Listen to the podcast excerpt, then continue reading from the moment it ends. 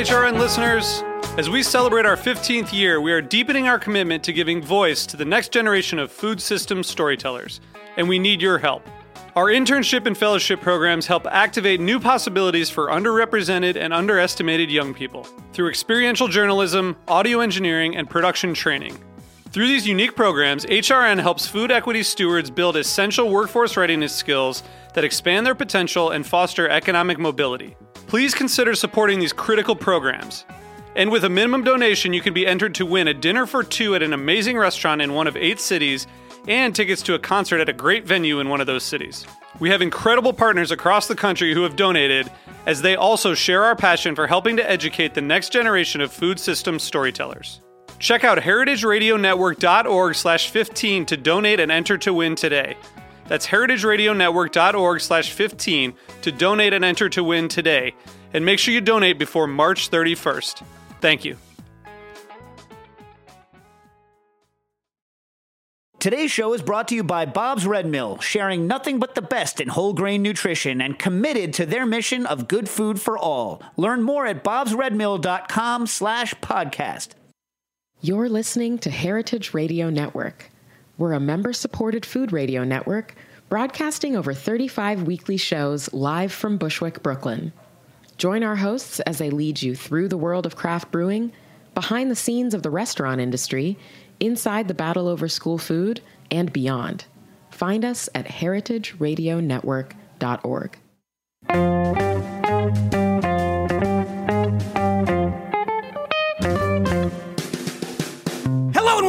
Issues. This is Dave Arnold, your host of Cooking Issues, coming to you live on the Heritage Radio Network, roughly from roughly 12 to roughly like 12:45 every Tuesday from Roberta's Pizzeria in Bushwick, Br- Br- Brooklyn. Joined as usual with Nastassia the Hammer Lopez. How you doing, Stas? Good. We got Dave in the booth, Good. and good. I like that. Like, like, don't even ask. Just following suit. It's just good. It's good. You do anything interesting, uh, Dave? In, what in life? In, well, in this, that's food, not food related. Some sort of issue that you had over the past week. Um, hmm, let me get back to you. All right.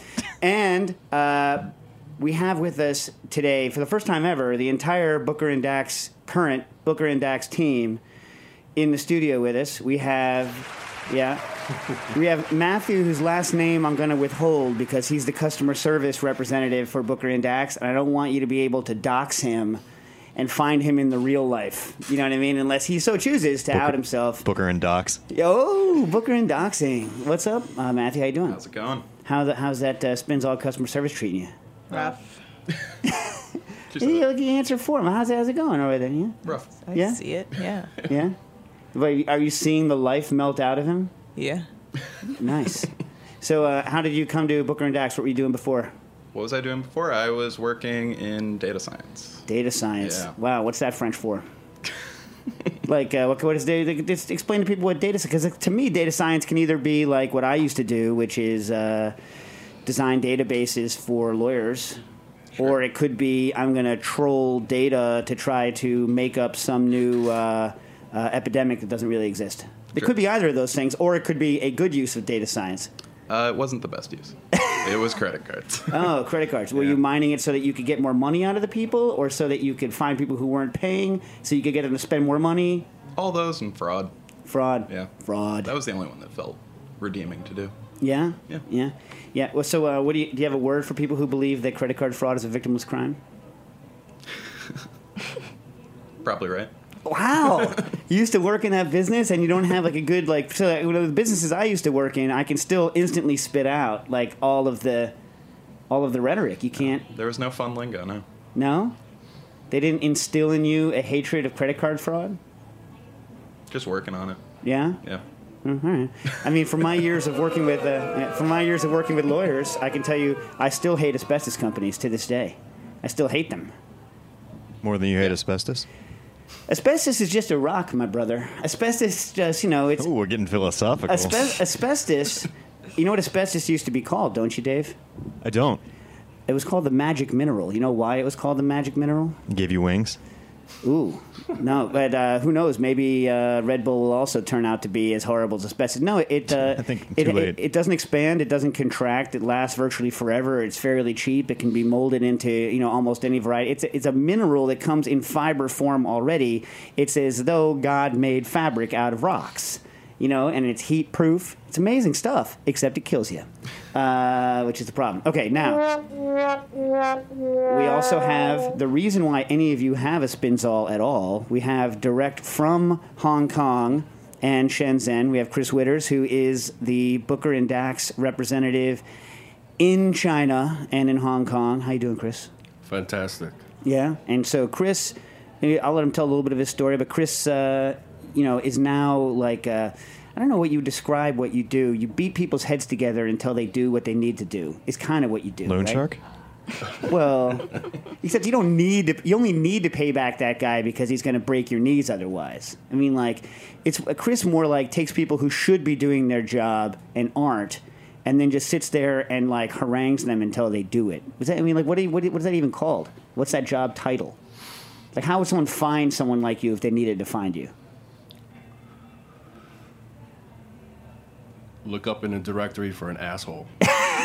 Family show, Chris. Family show. A hole. A hole. A-hole. A hole. And uh, but before that, uh, Chris was a chef uh, in like in New York at Walt Disney World. What did you do at Walt Disney World? Uh, regional chef. Yeah, nice. All right. So how do you get from chef into product? Was most of your product design on the kitchen side, or or or not product design, but product shepherding, whatever we call this job that you do? Mainly kitchen. Mainly kitchen. Massaging. Massa- like mas- like literally mas- massage parts. Sometimes it seems like it.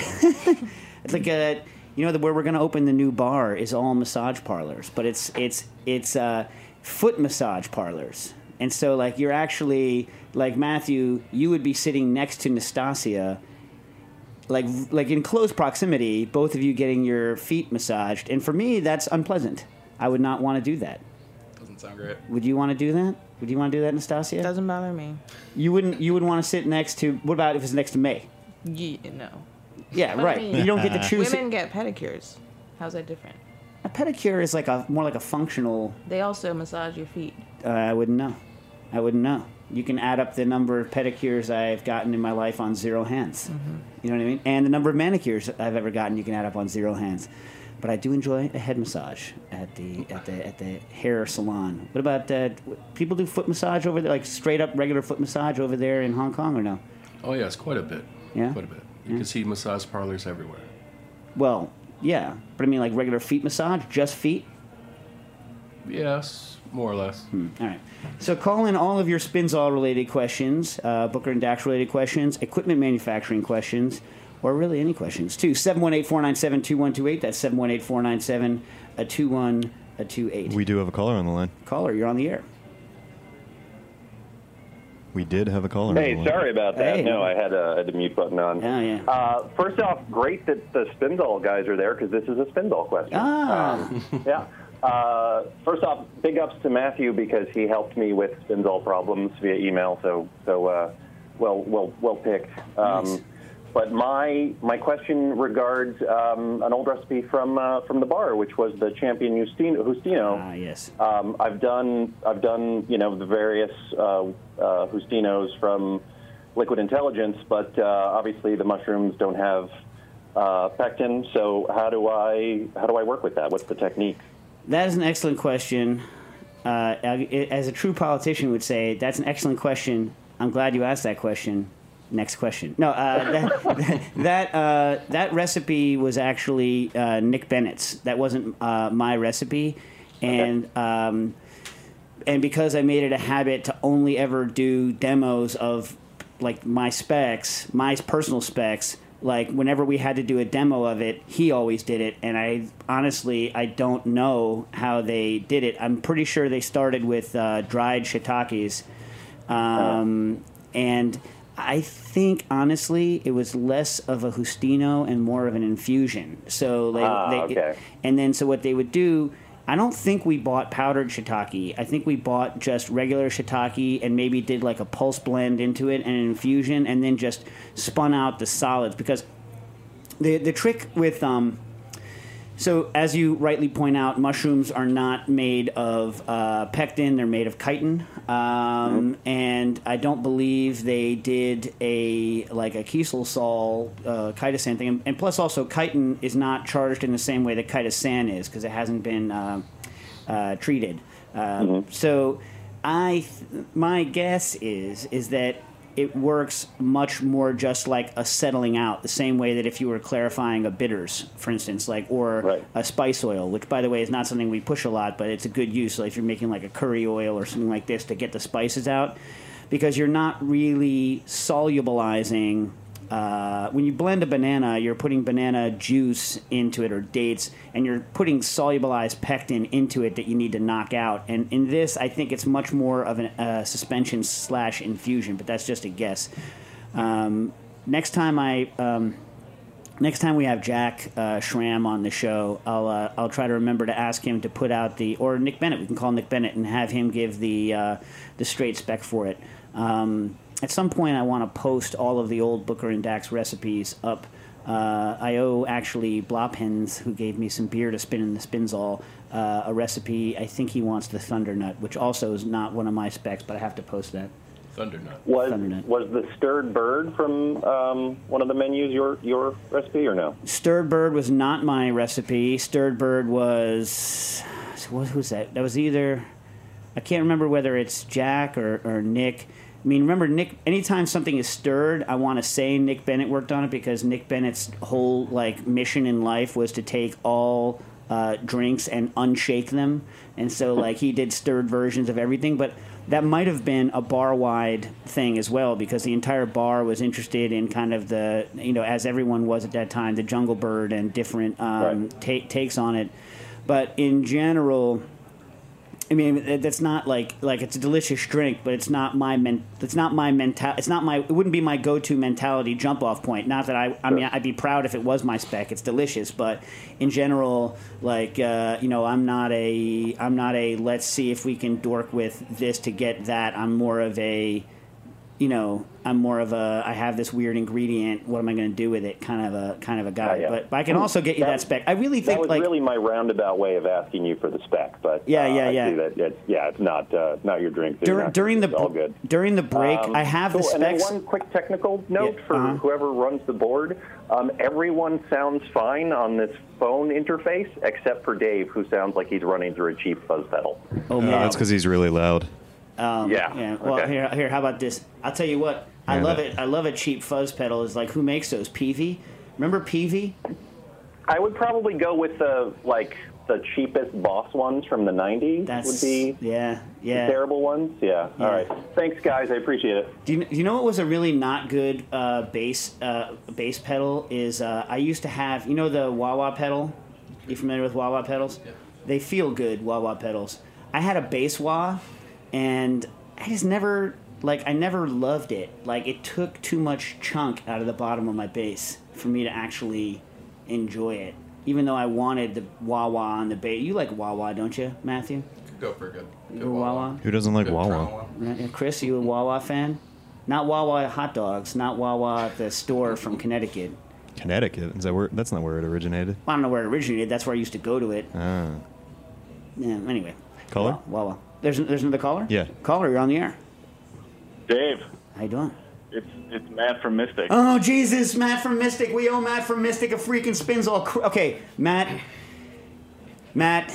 Okay, so Matt from Mystic.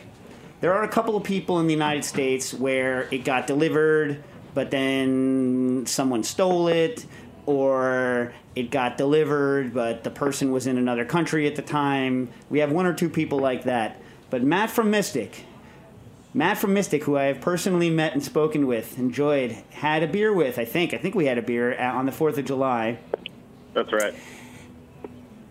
For some reason, it is his Spinzall that is sitting in freaking Carson, not Carson City, I was m- m- incorrect, Carson, California, and we don't know why it hasn't been shipped from Carson. Now, what I'm going to do, Chris Witters, when are we going to get uh, more units into the country? It should be October 3rd. Right, but we're uh, like uh, we should just we're just going to ship you one from the from the like we have the first next group of ones that we can send. So we'll just send you one direct from Hong Kong on a separate thing because I don't know what the hell happened.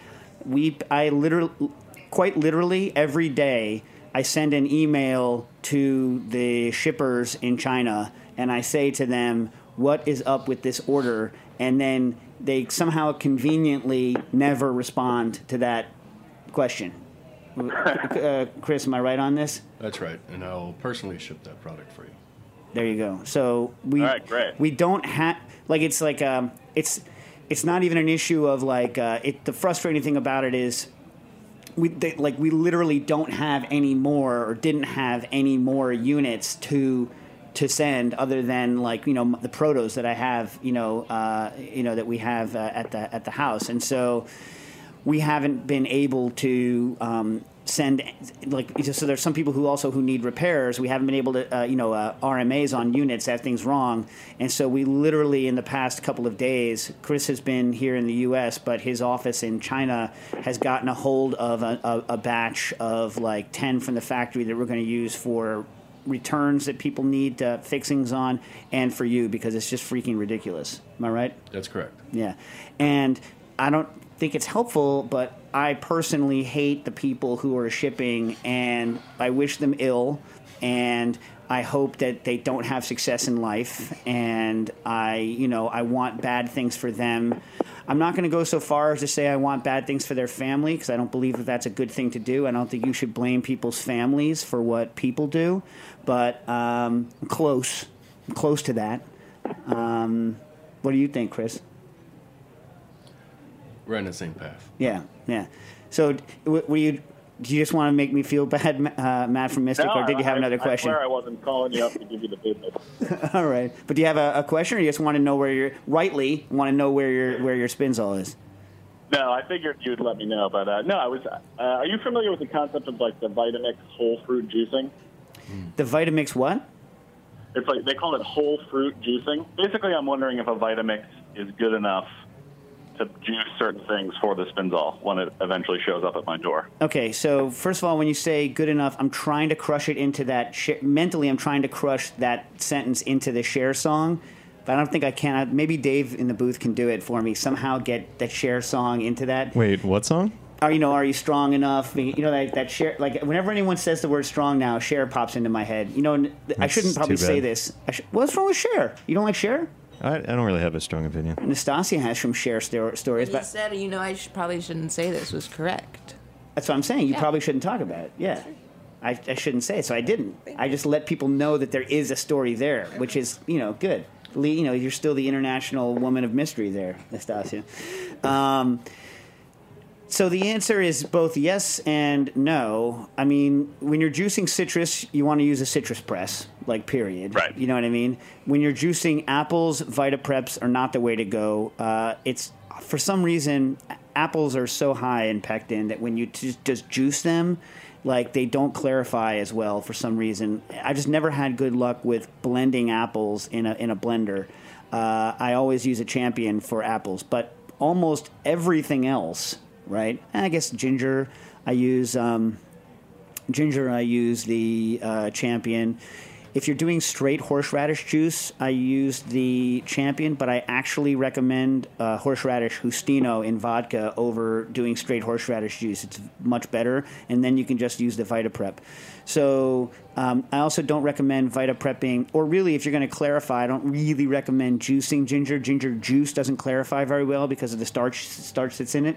Um, but for most fruits, right, with the exception of apples and citrus, yeah, I would say, you know, I mean, if you if you if you were thinking, should I get a VitaPrep? The answer is always yes. Um, they're great to have. You know, I've never, as I've said, I think on the air several times, I've never met anyone who was like, you know what, I should not have bought. I should not have bought that VitaPrep. That was a bad. that was a bad move. You know what? It turns out I don't like blenders. That doesn't happen. I've never, I've never, I've never heard of that happening. Like maybe, you know, if someone bought a VitaPrep and they went bankrupt the next day. They would maybe I should have waited before I bought the VitaPrep. But let me give you another hint. Like when someone closes a restaurant, right?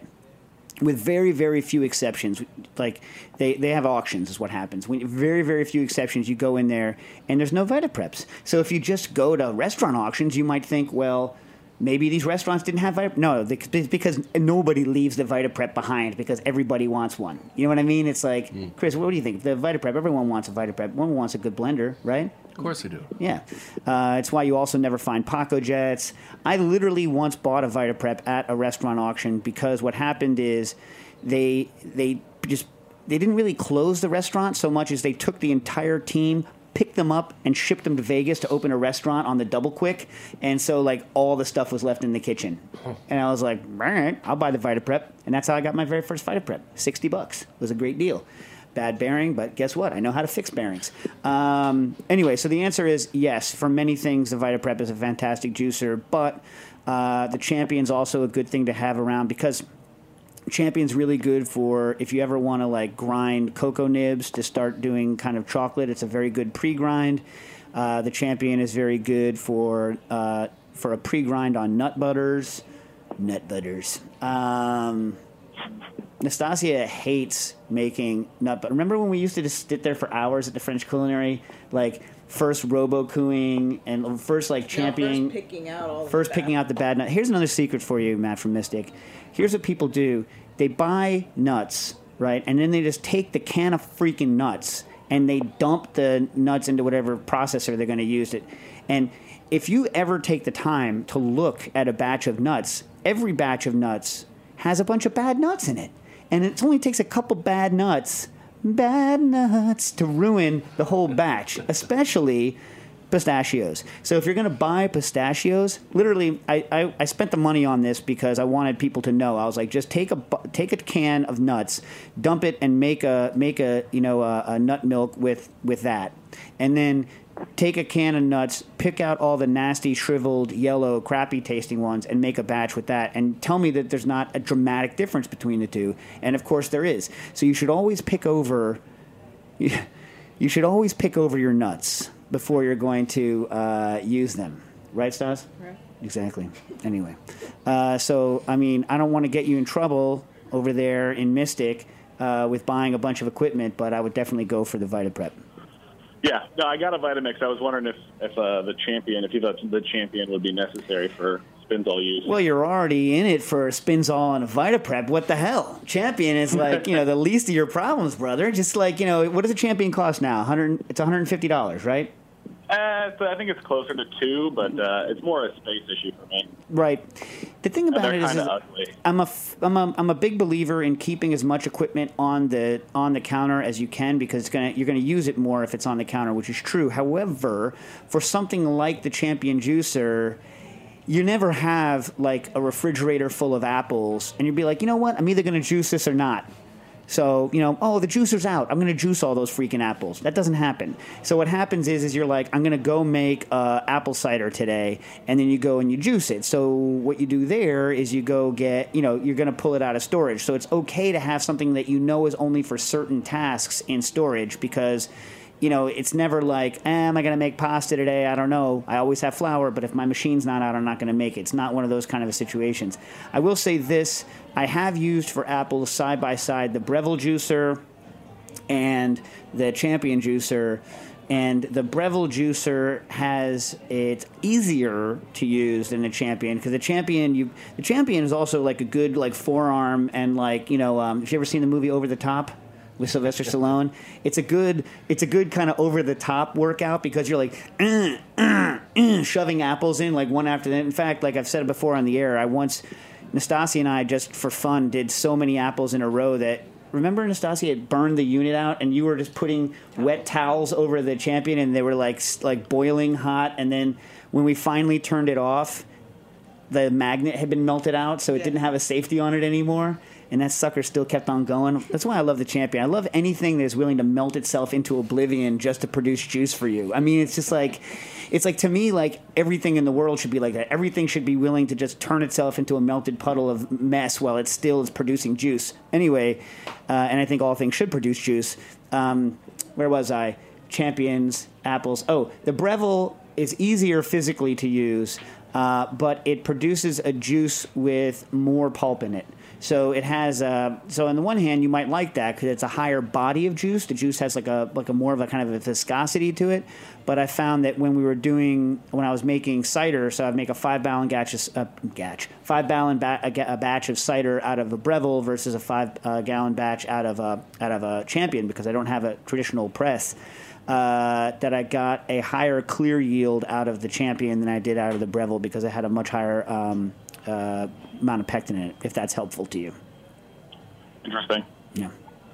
Yeah, and also while we're on the subject of old Booker and Dax cocktail specs, uh, the Struggler was one of my favorites. So maybe I'm, I'll take that off the air. Ooh, the struggler. Okay, so eh, maybe during the break, if I have time, I have the specs on my phone. If I can find them on my phone, I can try to get the specs. So what do we have now? We have the stirred bird, the struggler, and the champion Estino as requests.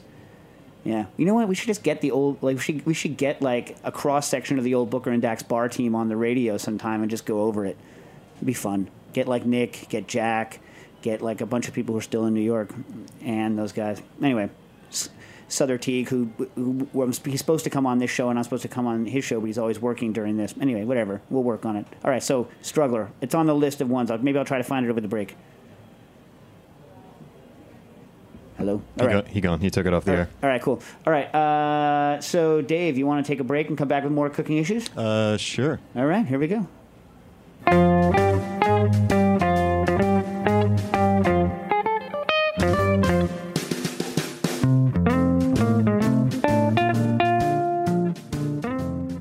Bob's Red Mill has been milling whole grain since 1978. One of the nice things about Bob's Red Mill is it's the only that I know of national supplier that's easily available for lots of interesting, hard to get grains and other seed products. So, you know, before Bob's Red Mill became widely available, you couldn't go get something like quinoa very easily, or you couldn't go get spelt easily in small quantities. But now you go to any one of the huge number of stores that carry Bob's Red Mill, and you can get smaller amounts of these really interesting, fun things to play with. Learn more at bobsredmill.com slash podcast.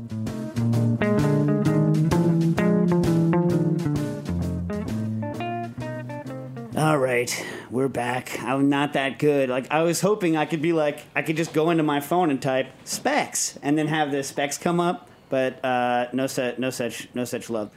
So uh, you want to answer some actual questions, Nastassia? Yeah, you gonna go back two weeks? At least two weeks. I mean, I don't know how. Just two weeks? I don't know. I have questions on my machine, and we'll, we'll answer them. So Scott wrote in, uh, I own a smokehouse with the ability to smoke a, at a wide range of temperatures. I've read a lot of Marianski's Home Production, which is the home production of quality meats and sausages.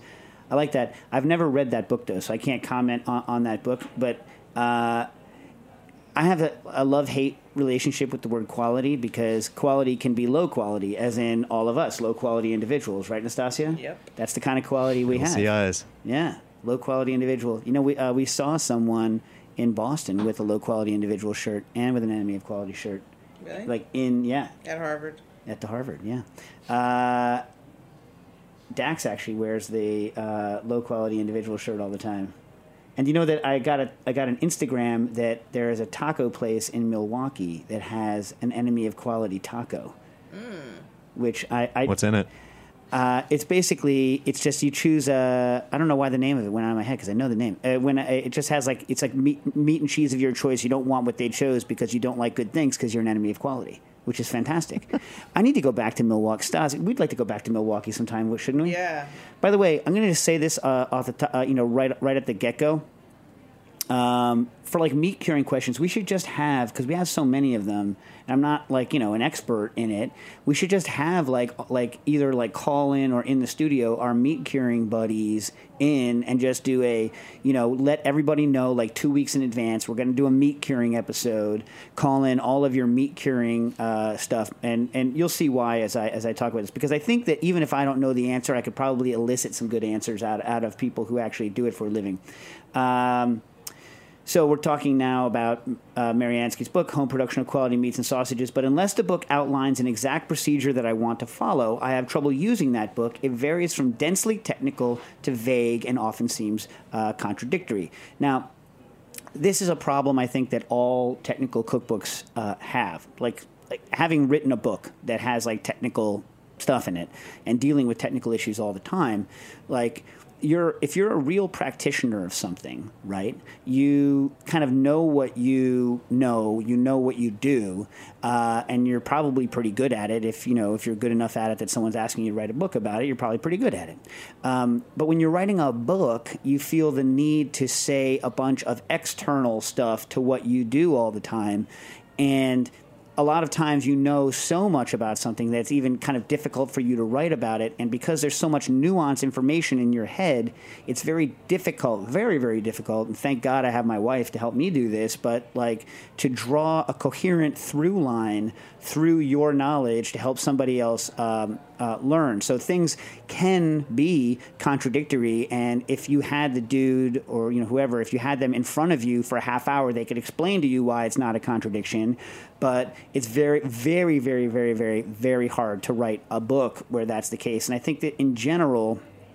There's also, uh, especially in meat meat curing, especially because there is uh, a health safety aspect involved in it, where people are worried that they're going to kill you with botulism or kill you with something else, uh, or that they're going to have you use too much of a curing agent or whatever it is they're worried about uh, from a, not just a liability in terms of that they're going to get sued, but a liability that they don't want anyone to misuse the information that they have and get hurt. I mean, I worry about that, you know, um, and so because of those two things with meat curing, meat curing is an especially difficult thing to write uh, a book about, um, which is why I think it's probably uh, would be nice to have like like a group of people on who do it professionally and then just kind of pester them about okay what can you know what can you say what can't you say what do you do versus what you're allowed to you know talk about. Anyway uh, because as you say, I have no formal training in science or food, but I usually want to know per meat type, per pound, uh, salt and cure content, like one or two.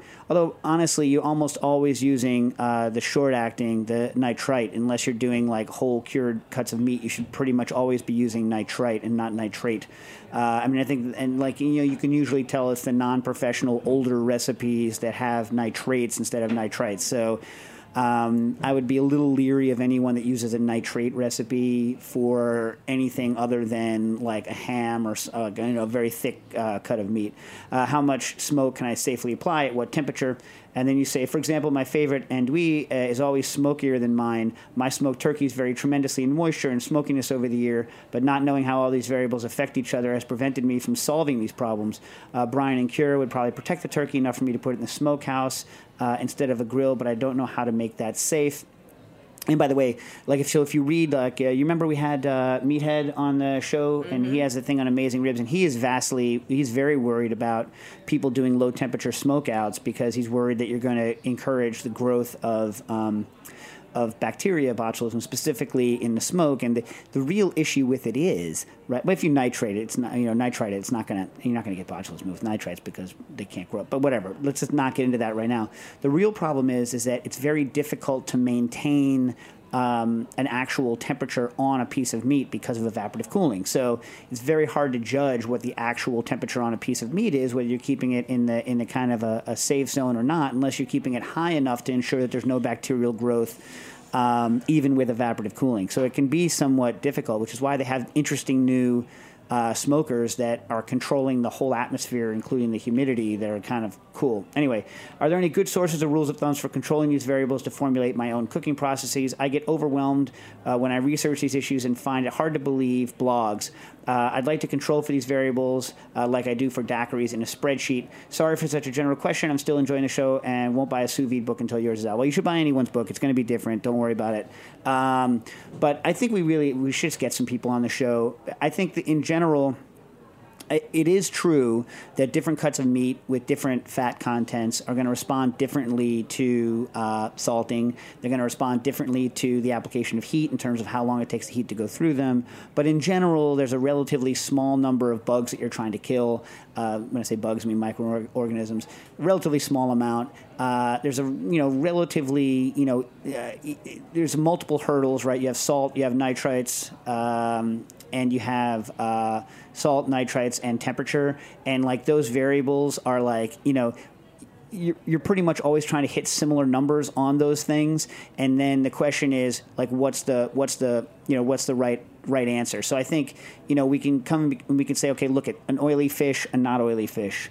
Uh, you know, chopped up meat, not chopped up meat. You know, uh, lean like a beef versus like something fattier like pork, and we could try to hash those numbers out. But I'd rather do it with um, some experienced uh, cure people. See whether Dave, uh, see whether anyone in the booth wants to have a show like that where we get. I don't know, like uh, Johnny uh, or like uh, Olympia Provisions back on and just do like a cure episode. See whether anyone's interested in that. Yeah, actually, somebody is talking about that right now. All right, we'll try to set it up. Would like to combine koji with my sausage and cured meats. No idea how to start. There you go. Well, for that, we'd need to get uh, Rich back on the uh, our Cook Quest uh, back to do uh, Captain Koji to do some uh, Koji stuff. Captain Koji. Nastassia is like Koji. She has her Koji face on. What's your? Oh, is that what that is? That's her Koji face. It's a smile, though. It's a smile. It's a smile. It's a smile. The Koji face. Uh, Tim writes in for my next equipment purchase. Uh, I'm looking at DIYing a vacuum chamber for infusions, uh, primarily, possibly hacking my old crock pot as a low temperature cooking bath, and building a carbonating rig for cocktails. Thought on thoughts on which project to tackle first. Do the vacuum chamber. Actually, you know what? Well, hmm, carbonation is so easy. It's not really a project. You just buy the stuff, womp it together, and, and it's done. The vacuum, I wouldn't do a crock pot into a into a, a circulator. It's just I don't see the point. Like you know, once you buy a crock pot and you get the PID, and it's never going to be as uh, you know as as easy or as much fun as uh, using a real circulator. And you can get a real circulator now for a couple hundred bucks. It's just I don't see the return on on time investment there unless you really really want to. I mean, it's not like the average person who's doing a DIY on an immersion circulator. It's not like they're learning how to how to you're not even learning how to tune a PID looper. You know, like the, the ultimate, like if you want to, if you're like, hey, listen, I'm interested in control and, and control, and I want to write a PID loop. I want to learn how PID works. I want to like learn the math behind it and like actually like tuning a system. And, and then, yeah, then it's worth doing like but you could also just do that like theoretically on the computer like you know you can get a version of anyway my point is i would it's i don't think at this point that that's as interesting a project as the diy vacuum chamber is uh, good because if you're a diy person and you have a diy vacuum rig you can use it for food. You can use it for drink. Hell, you can use it for plaster. You can use it for uh, like degassing, like uh, urethane if you want to build things, or like casting resins. I use my DIY vacuum stuff for all of those things. You know what I mean? Like uh, when I'm doing prototypes. Um, you know, I now have actually a much fancier. Uh, you, you guys know about the um, you know those um, those epoxies that have the long tube with the static mixers in them so that you when you press it it comes out of the tip mixed. It looks like a bunch of blades next to each other you know what i'm talking about? Inside of the yeah. yeah. so i have a super fancy resin gun like that that's like that it's like it's like uh i don't know what, what size would you say that is? Big? It's like you it's yeah it's like you're holding a big thing. It's like it's like it's like if i was a two year old holding a caulk gun. That's like that's the size of it, right? If you can picture me as a two year old holding a full size caulk gun, that's the thing. And it hooks up to a pneumatic thing, and it it, it pre it mixes without adding any air. Uh, urethane resins and deposits them without air, so you don't need to do a degas on the resin, and it's hooked up to an air compressor, so it doesn't even take any any any. You're, you're literally like you're just like, and it's like and know nothing. You know what I mean? I still do pressure casting because you know, whatever. But um, anyway, yeah, cool. So I would do a vacuum chamber. Uh, the trick with a vacuum chamber is choosing something that won't crush. So uh, round Bain Marie's, stainless steel round Bain Marie's, typically do not crush. Uh, square and rectangular bain maries and hotel pans crush like mothers. They just crush. They crumple. In Europe, they make a special one that doesn't crush, but guess what it is? Expensive. Uh, so I would stick with round. Here's some other things that don't crush. All clad pots don't crush. Uh, and so what you do is you just get like a you get like a refrigeration vacuum uh, machine. They have oil in them, so they kind of stink and they're a little bit loud after they've been running for a while. Put oil in it, and then uh, you just stick a rubber tube. You get a piece of uh, of like a Lexan, and you uh, drill a hole in it, and you put a, a fitting on it with a barb. You put like a little piece of uh, like you adhere some uh, adhesive uh, silicone uh, or rubber to the to the Lexan. Cut a hole. Make, make sure you cut a hole in the silicone so you can see through it. And this is just the easiest way. There's nicer ways, much nicer ways. But then that can fit on any round thing that that, that and you can get a, a, a one foot square piece of uh, Lexan. No, you know like. Um, three eighths or half inch or something from McMaster-Carr or on Amazon that's not you know not hard, and then you put that on and it fits on any lid. You know, sorry, it acts as a lid. You can fit on uh, any pot or Bain Marie, and I use that all the time. The one square thing that doesn't crush is. Um, uh, uh, six pans, small six pans tend not to crush. Like the six inch tall six pans, they're so s- small and chunky that they tend not to crush. Uh, and so you can do those. But yeah, I'll totally do that. And you can have a lot of fun with that. I have a lot of fun with that. I still use it because you know what? A vacuum machine. I'm not going to stick resin in my in my actual uh, you know mini pack machine. And a mini pack machine is like thousands of dollars, and you can do this whole thing for like 100, 125 bucks. Anyway, so that's what I would do. Um, what do you think? Anyone? Anyone? Any thoughts? No? No thoughts? Sounds good. All right. Julian wrote in. I'm sure Julian's already gone to Hawaii, but I'm flying to Hawaii with friends soon. This is like five months ago, Anastasia. Somehow this keeps on getting shuffled around. And detest, detest. I like anyone that doubles up on detest is a friend of mine. If you double up on how much you hate something, that's a strong move. Uh, detest the free my and free is in quotes here because it's so detestable that actually they should pay they should pay him. You know what I mean? So it's like free in the sense that they're not charging you money, but the aggravation is as though you paid money. Right? I feel that's what the why f- the word free here is in quotes. The free mai tais that they give you during the flight. I've never been to Hawaii. Do they give you a free mai tai on every flight to Hawaii? No idea. If you're flying like Pentecostal Air, do you get a, a free mai tai on on that? Doesn't seem likely. It doesn't seem likely. Although Nastassia once had to fly to Europe, we were both flying to Europe, and she flew Emirates, and I thought that was going to be a dry flight, but she came off that plane soaked in liquor. she, she was like pickled like a freaking cherry when she got off that plane.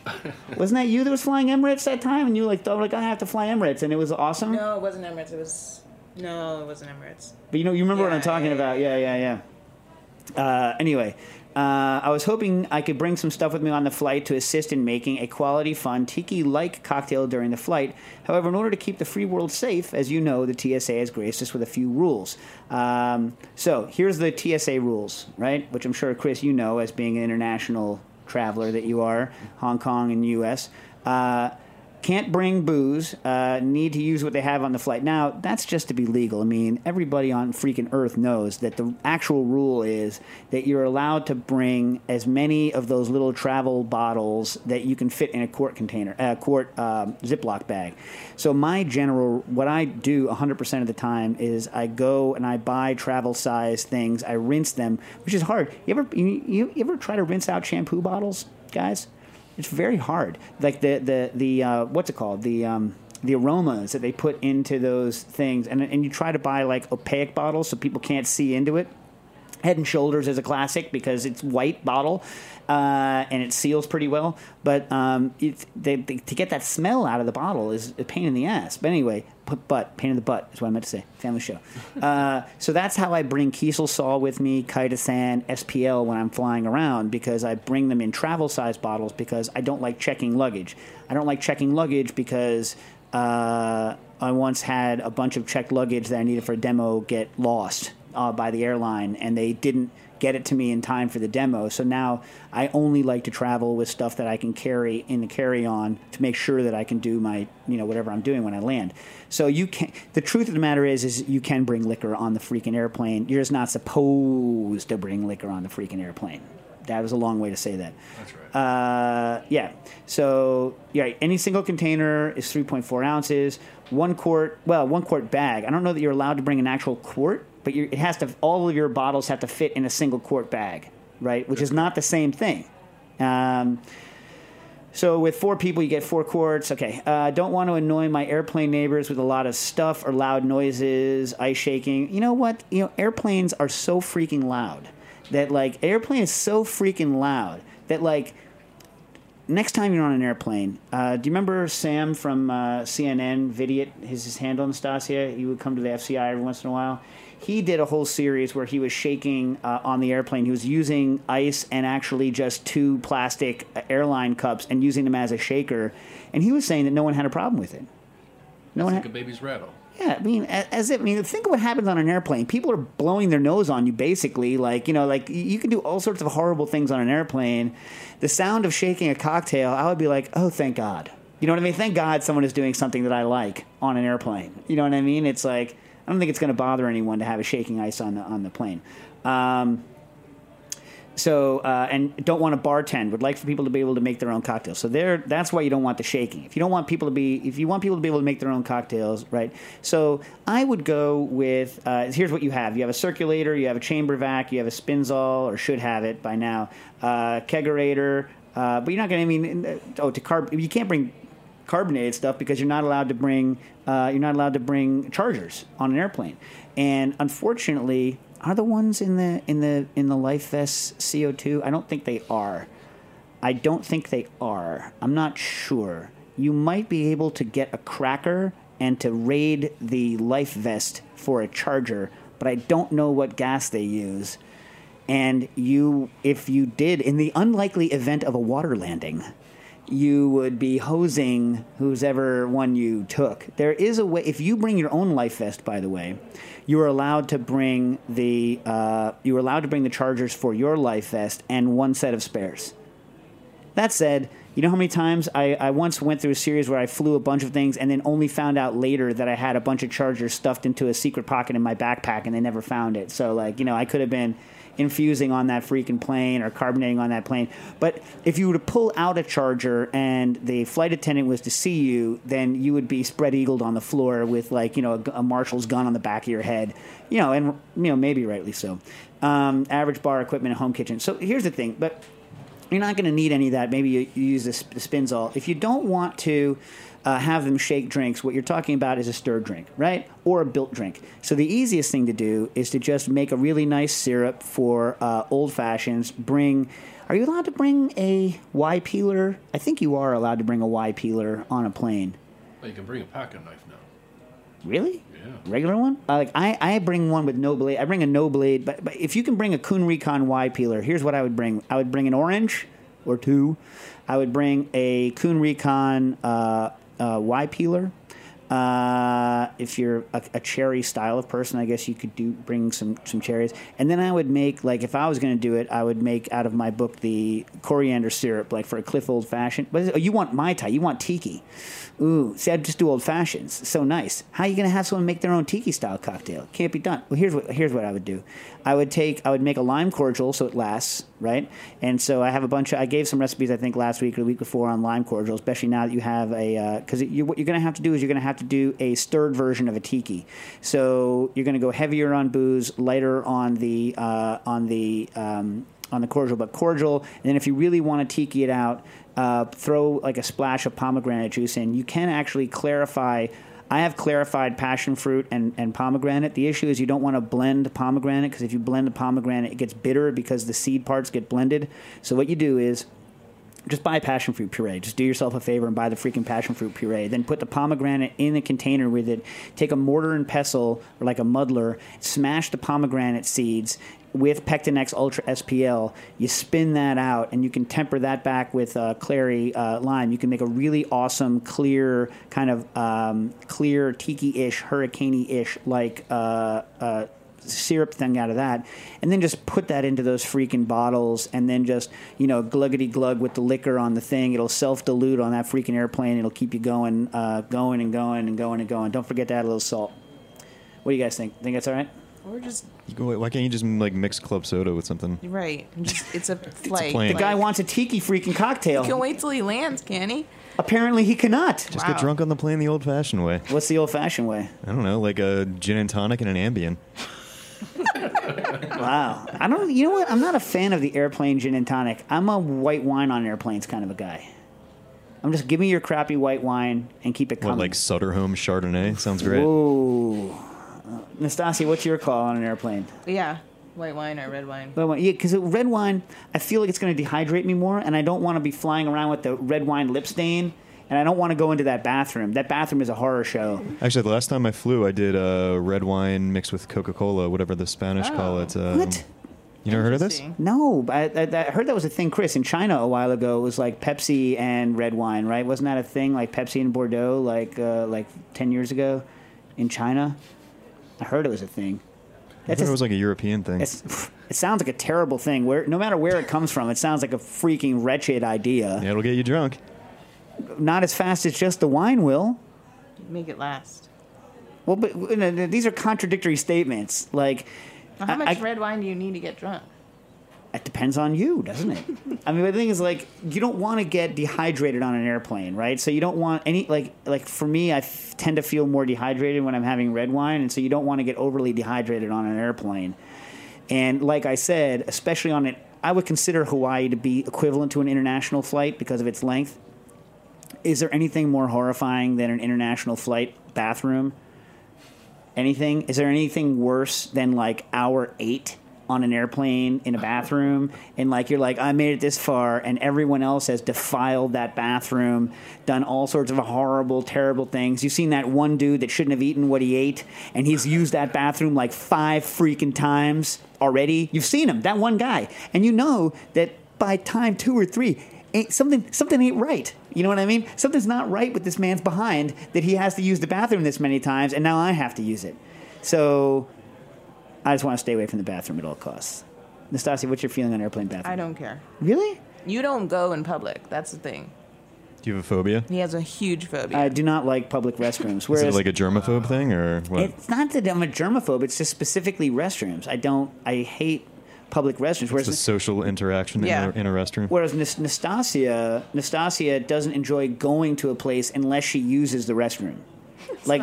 Nastassia, Nastassia will show up if she comes to your house for the first time. People, That's she was like, "Where's the true. restroom?" That's not true. She, she has to use it. Good to have a plan. When she shows up at a restaurant, she's like, "You know what I'm going to use? The I restroom." everybody uses- You're like, "But you, you just use used it on the bus." places? Do you not wash your hands at a restaurant? What? Do you not wash your hands at a restaurant? Usually they have a thing outside. You know what I hate is like uh, the, the reverse washing hands. If you go into Dave, if you go into a freaking restaurant, right, and you have to touch the doorknob on the bathroom, oh, bathroom he's getting heated now. to leave after you wash your hands. Why don't you just dip your hands in poop? Just hold why don't on you to just, the- hold why don't on you to just poop? paper towel. Why don't you just poop to, if they have one? That's what I hate. Now all these people are like, Uh. oh, here's a Dyson for you. Here's a Dyson, and then like you know, just dip your hands in poop. Dysons suck.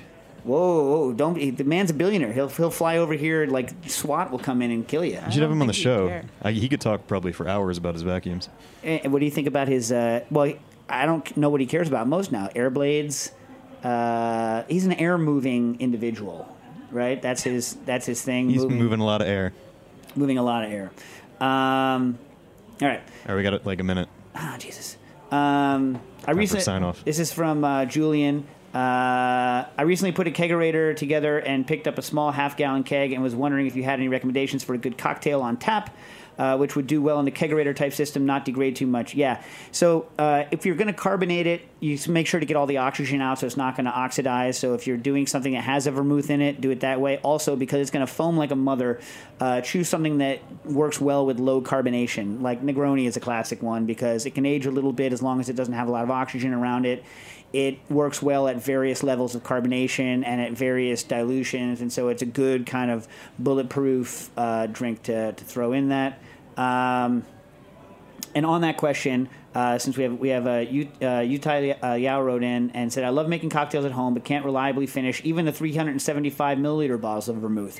I've been just accepting dumping out a portion of every bottle as a sad fact of the single man home cocktail life. Been thinking of buying a chamber vacuum sealer for my kitchen. Would that be helpful here? Pour half the bottle into a bag, suck out all the oxygen, and throw it in the freezer. How long would you suspect that you could hold it? Also, uh, just for Nastassia's uh, demographic audience scorekeeping, yep, another single guy in his 40s, no kids, and a kitchen filled with gadgets that reflect uh, in, uh, that reflect that, including an empty space on the counter for my soon-to-be-delivered Spearsall. Spearsall, Spearsall. Ooh, man, Single guy drinking vermouth. I'm gonna make a Spearsall next. Imagine that, a Spearsall. Wow, like a harpoon machine. That'd be intense. That's how Um, you get your meat. so uh, the issue with uh, vacuum bagging is that vacuum, ba- as opposed to a glass bottle, vacuum bags are actually quite poor at um, quite poor at uh, gas per- permeability. So you actually get quite a bit of oxygen into those bags versus a glass bottle with a cap. So what I would do is get um, like eat like sm- like much smaller, like almost like eyedropper size bottles. Uh, or you know 175s or something like this and pour the stuff all the way up to almost the top and then screw it down and then you're good uh, and you're gonna be you're gonna be good from uh, there on out. So you're not th- that's the way I would solve it because glass is very good uh, at gas uh, permeability oxygen permeability. Um, that's what I would do. But vacuum bag will work. I haven't run the test to see how long it will stay, but you have to use a vacuum bag that's meant for the freezer and has very low gas permeability. That's the that's the, the trick there. And you don't want to boil it too much, so you have to vacuum it when it's nice and cold. Uh, okay, so Gotta go. okay, we, we have Matthew. Thank you, Matthew. Uh, Chris is here. Chris, what do you want to tell him about uh, the units? Anything you want to say on the units on the way out on Spinzalls? People need to know. No. All right, cooking issues.